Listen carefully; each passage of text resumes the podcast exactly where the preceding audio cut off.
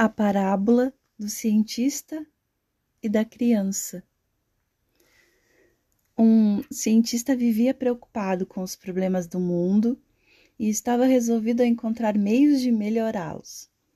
Passava dias em seu laboratório em busca de respostas para as suas dúvidas.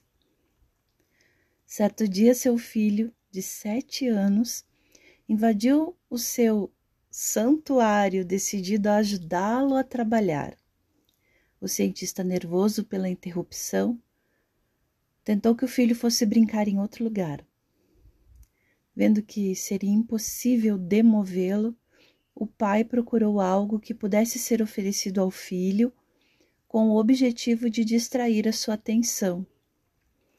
De repente, deparou-se com o mapa do mundo, o que procurava.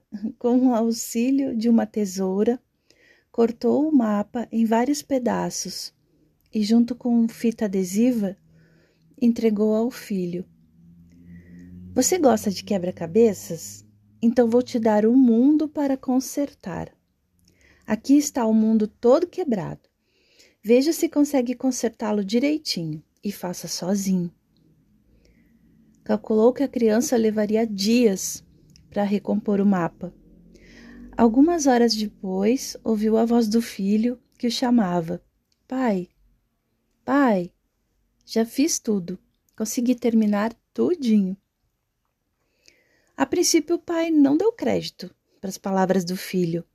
Seria impossível na sua idade ter conseguido compor um mapa que jamais tinha visto. Relutante, o cientista levantou os olhos de suas anotações, certo que veria um trabalho digno de criança. Para sua surpresa, o mapa estava completo.